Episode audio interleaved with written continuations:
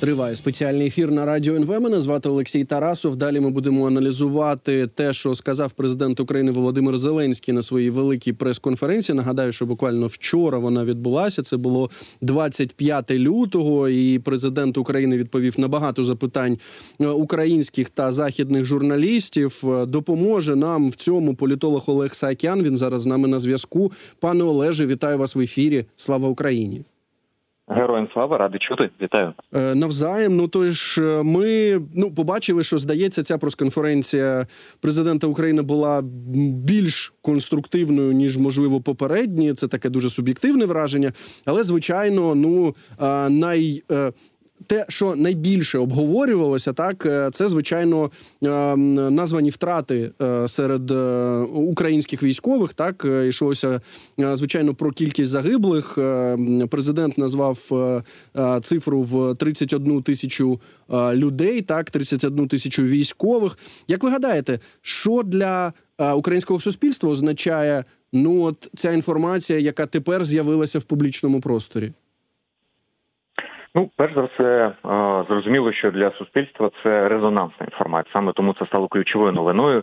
Хоча на диво довгий час в Україні соціологія продовжувала демонструвати е, відсутність запиту в суспільстві на цю конкретну цифру. Фокус-групи показували, що в суспільстві всі чудово розуміють, що втрати є.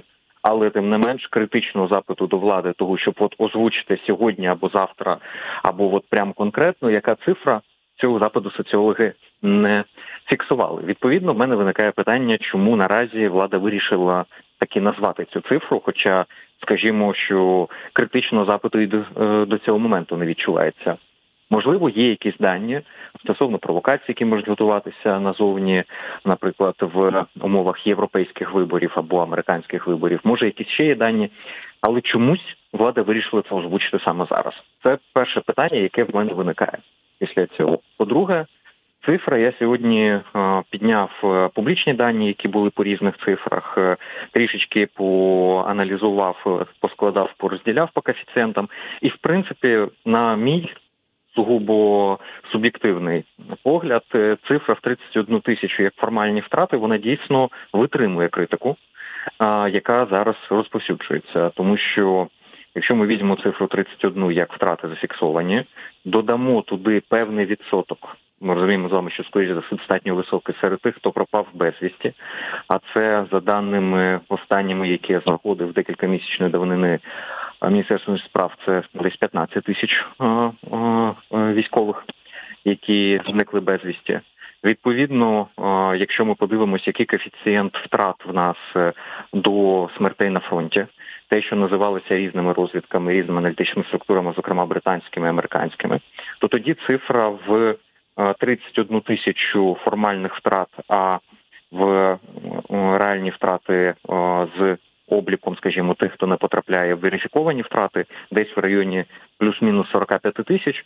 При втратах е, 3-4 е, поранених на одного загиблого, то плюс-мінус ми отримуємо цифру, яка потім у нас цілком собі б'ється, як то кажуть е, статисти, тобто вона порівнювана є і е, співпадає з коефіцієнтами з нашими втратами з російськими, який відсоток втрат, і плюс тоді стає зрозуміло, що дійсно підтверджується цифра того, що росіян дійсно більше померлих від санітарних втрат, тобто вторинні померлі.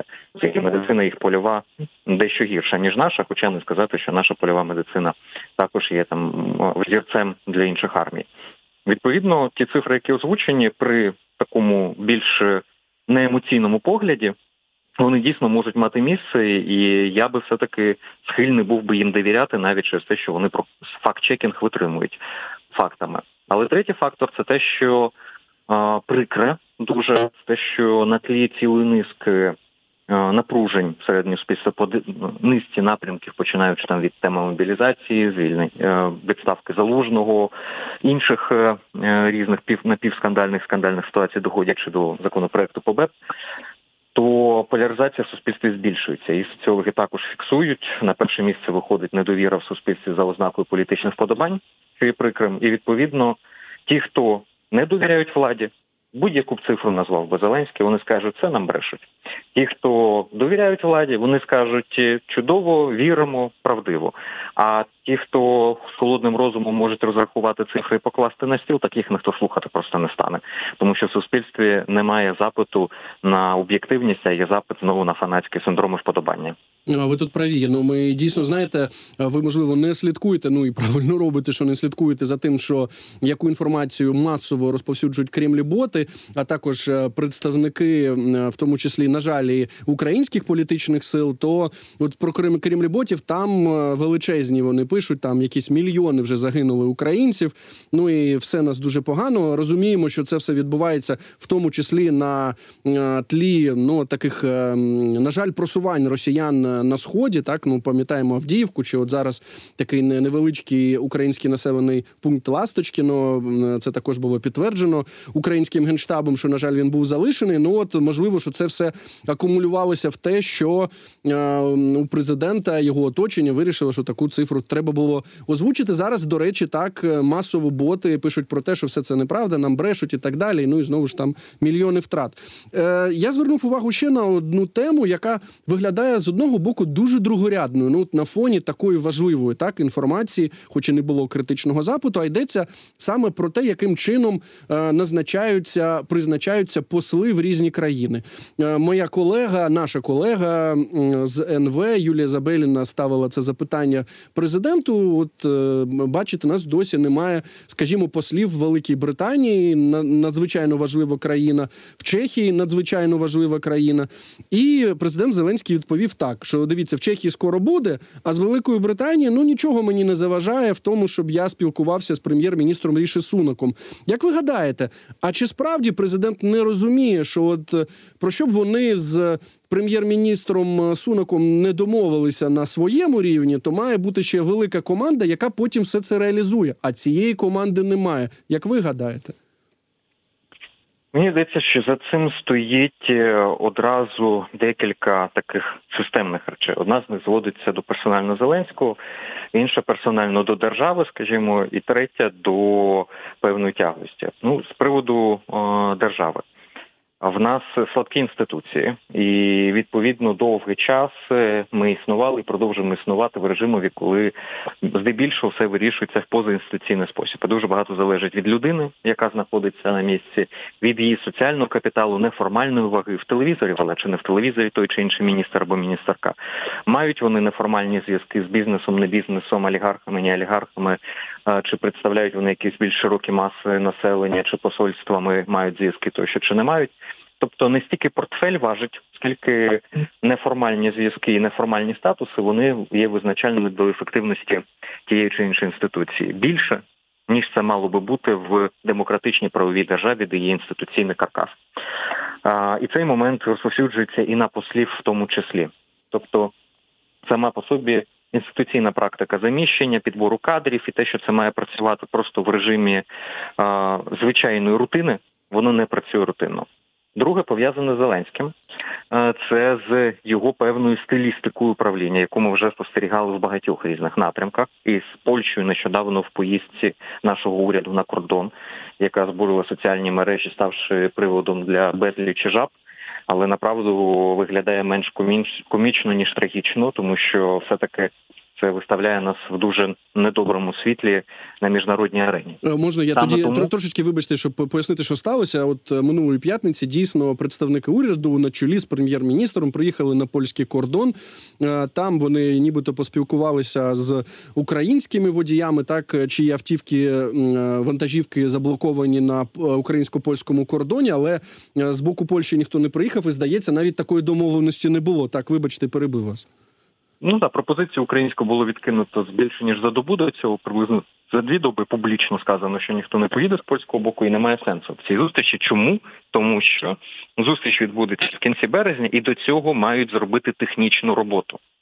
І от, е, зокрема, що в цьому, що з послами відповіді з приводу того, що може поспілкуватися пан Зеленський з паном Сунаком безпосередньо, і в е, багатьох інших моментах, доходячи до самого початку і відповіді Зеленського з приводу їх спілкування з Путіним у 2019 році, воно показує, що є віра в, скажімо, в таку переговірну або понятійну систему координат.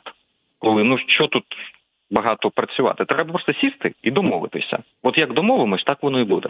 Тобто, в дипломатію перших осіб це така пострадянська дипломатія. Якщо говорити більш е, науковою мовою, то дипломатія перших осіб, коли все інше, то додаткове. То потім лише вже починає виконувати волю, про яку домовлено зверху. А те, що ця воля звідкись має взятися, а те, що має формуватися системна політика, те, що має бути певний фундамент, над яким також треба працювати, він нібито магічним чином виникає і він є наслідком домовленостей. А західна дипломатія навпаки будується на інституціях, на нормах і відповідно на протоколі і на певному церемоніалі. Який є не настільки вже і безглуздим дуже часто, хоча інколи він може бути і недоречним вже. Але тим не менше, це все дає сталість Домовленості, їх виваженість, дійсно пропрацьованість інтересів і того, що вони потім зможуть бути реалізовані. І от через це. Є недооцінка і на персональному рівні, як на мене, в Зеленської його команди, того взагалі на що потрібні посли. Ну якщо можемо поговорити напряму, домовитися, то на що тоді цей посередник у вигляді посла потрібен? Це так само виражалося і в е, відношенні до журналістів і медіа що довгий час влада еволюціонувала все таки в тому, що журналістам потрібно спілкуватися із медіа. Хоча самого початку казали, ну а нащо нам посередники? Ми напряму з суспільством будемо говорити. От це бажання безпосередньої розмови і рішень напряму. Воно багато в чому задає тони з приводу призначення послів. Ну і третій фактор потяглості, те, що мав на увазі, це а, певна інфантильність, яка е, притаманна всьому українському суспільству. Ми ще чим чекуємо свої роки по постелі, розбудовуючи омріяну Україну, і так само і нашим елітам, яка виражається зокрема і в емоційність, яскравість кроків. Почасту такий креатив він е, витягає нас за вуха з того болота, з тих болот, куди ми потрапляємо але зрештою часто і призводить до того, що ми в такому болоті опиняємо, що нас потрібно тільки дивом рятувати. А, І це виражається і в тому, що ми е, часто можемо призначати людей за якісь там заслуги кудись, а не по ефективності, або навпаки, в почетні силки відправляти. Ми емоційно ставимось до заяв інших країн. Відповідно, тут посла в нас не буде, тому що з нами погано розмовляють або вони недружньо себе ведуть. А тут посол буде, тому що ці навпаки для нас є друзями. А тут буде Оце посол Юрій Гусів з Укроборонпрому в Азербайджан. Так, от е, людина, щодо якої була величезна кількість критики, і знову ж ми побачили на початок широкомасштабного російського вторгнення, що все таки оборонна промисловість України не була готова. Так, от до такого до такого нападу, ми розуміємо, що мало хто був би готове, але величезна кількість критики. І тепер ну ця людина, посол в Азербайджані, дуже важливій е, пострадянській країні, яка ну крім того, що є е, союзником Туреччини, так ще й е, вміє побудувати якусь таку дуже окрему політику щодо Росії. Знаєте, ще одну е, річ хочу вас запитати.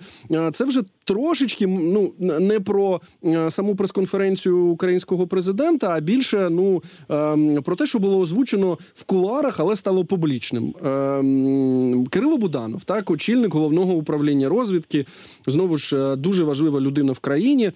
Прокоментував нашим колегам, що могло статися з російським опозиціонером. Е, пам'ятаємо, що 16 лютого так е, саме російська влада повідомила про те, що він помер, і ну що це сталося в колонії, де він перебував. Звичайно, що більшість демократичних країн це трактувало як вбивство опозиціонера. Ну і от е, пан Буданов е, під мікрофон каже: Дивіться, хочу вас розчарувати. Це дійсно був Тромп. Про Тромп нагадаю, це саме росіяни, ну в сенсі представники у цієї е, путінської вертикалі кажуть. І далі ми отримуємо величезний скандал, бо є звичайно ці опозиційні росіяни. Нібито вони нічого не вирішують, але вони кажуть, що як може Буданов щось знати, і що він бреше. Вони розповідають про те, що мав бути обмін Навального на е, кілера з ФСБ, який сидить в Німеччині. Е, як ви оцінюєте, що ми отримали от з такої, нібито ну прохідної репліки нашого головного розвідника? Мені складно сказати, тому що коли це стосується розвідувального співтовариства, то здебільшого інформація не говориться просто так. Вона має певну свою мету. І я не думаю, що пан Буданов це сказав просто отак, от пересічно розуміючи вагу цієї інформації, навіть е, роблячи похибку і на е, доволі високу публічність і схильність до публічних проявів пана Буданова і навіть е, на певні можливо піарівські інші елементи, тим не менш це занадто резонансна інформація. Я просто лише зазначу, що ми знаходимося в системі координат, де саме ГУР є однією з ключових структур, яка займається обмінами. Поруч з тим, саме ГУР є однією зі структур, у якої є серйозна проникність в Росію і можливість отримання даних. Як написав Венедіктов в себе російський е, Прості господі, журналіст, мабуть, все ж таки е, радіоведучий, е, то він, по-моєму, радий, чи якось він може порадіти за українську розвідку, що вона має доступ аж до, до колонії в Росії, настільки глибоку проникність. Ну така напівіронія, але тим не менш. Мені здається, що цим е, Буданов хоче на щось вплинути, або е, це відбувається в рамках певної демонстрації. Ну, наприклад, тієї ж проникності українських спецслужб і здатності знати дійсну інформацію звідтиля. А для партнерів наших я не думаю, навіть якщо є якась генеральна лінія інша, що це особливо вплине. По-перше, те, що Навальний в застінках помер, він незаконно туди потрапив. Тому це в будь-якому разі вбивство системою опозиціонера, який взагалі там не мав знаходитися. А по-друге, це те, що Тромп його ж також можна викликати. Це може бути наслідком е, пев... задіяння певних хімічних сполук тощо. Тому, якщо і це був Тромп, то це ж не означає, що не було якогось втручання для того, щоб цей Тромп е, трапився е, з Навальним. Ну Тому дійсно, е, дійсно, ви знаєте, ми будемо можемо, дивитися. Та та ми можемо сказати про те, що ну нам плювати на російських опозиціонерів. Давайте чесно, нас е, цікавлять саме інтереси України і тим, і те, яким чином е, Україна може боронити себе, якщо дійсно Кирило Олексійович Буданов таким чином певну гру грає і може отримати преференції для України, то ми щасливі. Але ну трошечки дивно, коли і президент США, і канцлер Німеччини, і так далі говорять про вбивство. І тут ну нібито звучить отака дивна версія. Пане Олеже, я вам дуже дякую за вашу аналітику. Олег Саакян, політолог, був з нами на зв'язку. Ми аналізували прес-конференцію президента Зеленського. Тобто, буквально вчора, 25 лютого, президент України поспілкувався з журналістами з українськими, також з закордонними. Там він- відповів на багато запитань. Там йшлося і про те, що здається, Європа нарешті сприймає Путіна та Росію ворогом всієї Європи. Що це не, не просто якийсь там локальний конфлікт, так десь тут в Україні, е, як це раніше навіть громадянською війною це називали е, на те, що це може бути правдою, що дійсно Росію сприймають як ворога, е, можуть нам вказувати також е, безпекові договори, договори, так які угоди, які були підписані з Великою Британією, Німеччиною, Францією і от Італією на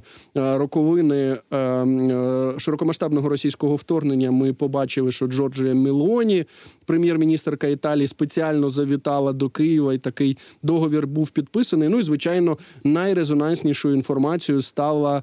е, Ну, стало озвучення того, е, якими є втрати у е, збройних сил України. Президент Зеленський оголосив цифру в 31 тисячу.